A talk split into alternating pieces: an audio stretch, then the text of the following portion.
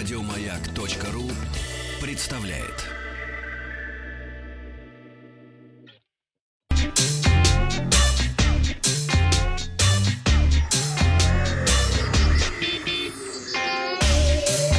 Страна транзистория. Добрый день, новости высоких технологий. Вчера я спросил, пользуетесь ли вы подписками на различные сервисы. Положительно ответивших оказалось чуть более 35% из проголосовавших ВКонтакте. К новостям. Мобильное подразделение HTC переживает не лучшие времена. Тем не менее, компания не отказывается от выпуска мобильных телефонов. На сайте Всемирного ведомства интеллектуальной собственности появился патент складного смартфона HTC. Устройство имеет дизайн раскладушка, как Motorola Razr или Galaxy Z Flip, однако здесь смартфон складывается наружу, а не внутрь. Таким образом, после закрытия задняя панель оказывается внутри, а экран снаружи. При этом HTC предлагает использовать специальный зубчатый механизм, который контролирует амплитуду раскрытия дисплея. Инженеры HTC отмечают, что такое решение позволит исключить чрезмерную деформацию экрана и тем самым продлить срок его безотказной эксплуатации. Надо отметить, что пока это лишь патент. Вполне возможно, что компания со временем изменит дизайн смартфона. Ранее генеральный директор HTC намекал на то, что мобильное подразделение компании станет прибыльным к 2025 году. Xiaomi представила флагманский телевизор с 82-дюймовым экраном. Телевизор Mi TV Master Extreme Edition оснащен 10-битной матрицей с поддержкой технологий HDR10 и Dolby Vision. Телевизор имеет разрешение 7680 на 4320 пикселей и может воспроизводить 8К видео. Матрица устройства имеет частоту обновления 120 Гц и построена по технологии мини-LED. 15360 миниатюрных светодиоидов размещены сегментами по 960 штук и контролируются 60 независимыми микросхемами. По заверению Xiaomi, соотношение площади дисплея к фронтальной грани устройства составляет 98%.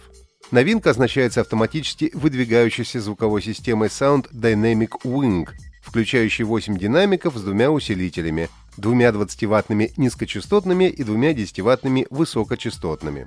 При активации каждый саундбар выдвигается с левой и правой стороны телевизора. Стоимость Mi TV Master Extreme Edition составляет 7335 долларов. Продажи флагмана запланированы на 21 октября. Американский суд временно запретил блокировать скачивание TikTok в США. На прошлой неделе представители TikTok обратились в суд США с просьбой заблокировать указ администрации Трампа об удалении приложения из магазинов Google и Apple. И просьба китайской компании была выполнена. Запрет блокировки стал возможным благодаря решению судьи Карла Николса.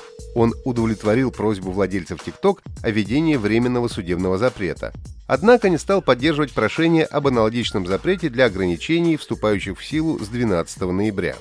Напомню, что 27 сентября в 23.59 по местному времени должен был вступить в силу полный запрет на скачивание TikTok на территории Соединенных Штатов. Если судья не удовлетворит просьбу компании о снятии запрета на работу приложения с 12 ноября, то в этот день сервис все равно перестанет функционировать в Америке. На территории Сингапура на правительственном уровне внедряют новый способ удостоверения личности. Получить доступ к госуслугам и банковским счетам жители города смогут после прохождения идентификации по лицу. Надо отметить, что это первый случай, когда подобная технология внедряется на национальном уровне. Основатель компании iProof, предлагающей технологии идентификации посредством сканирования лица, отметил, что главная задача разработчиков подобных систем заключается в точных алгоритмах распознавания. Система должна наверняка определить, что во время процедуры аутентификации перед объективом находится живой человек, а не его фотография или видеоролик с дипфейк-обработкой. В дальнейшем власти Сингапура планируют вести такую верификацию повсеместно, открыв новые возможности бизнесу, заинтересованному в популяризации технологии. Опрос ВКонтакте. Какой способ идентификации вы используете на своих устройствах? Отпечаток пальца, Face ID, пароль, графический ключ или не использую? Критики выставили свои оценки игре Mafia Definitive Edition – Большинство рецензентов тепло отозвалось о переработке классической игры.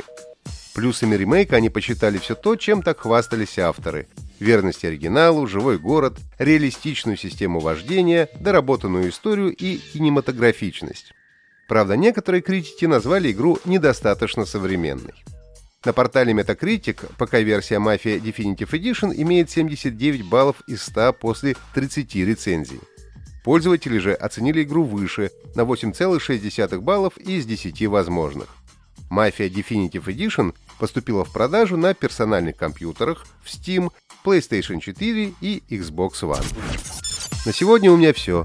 Подписывайтесь на подкаст Транзистории на сайте Маяка и оставляйте свои комментарии в Apple подкастах. Еще больше подкастов на радиомаяк.ру.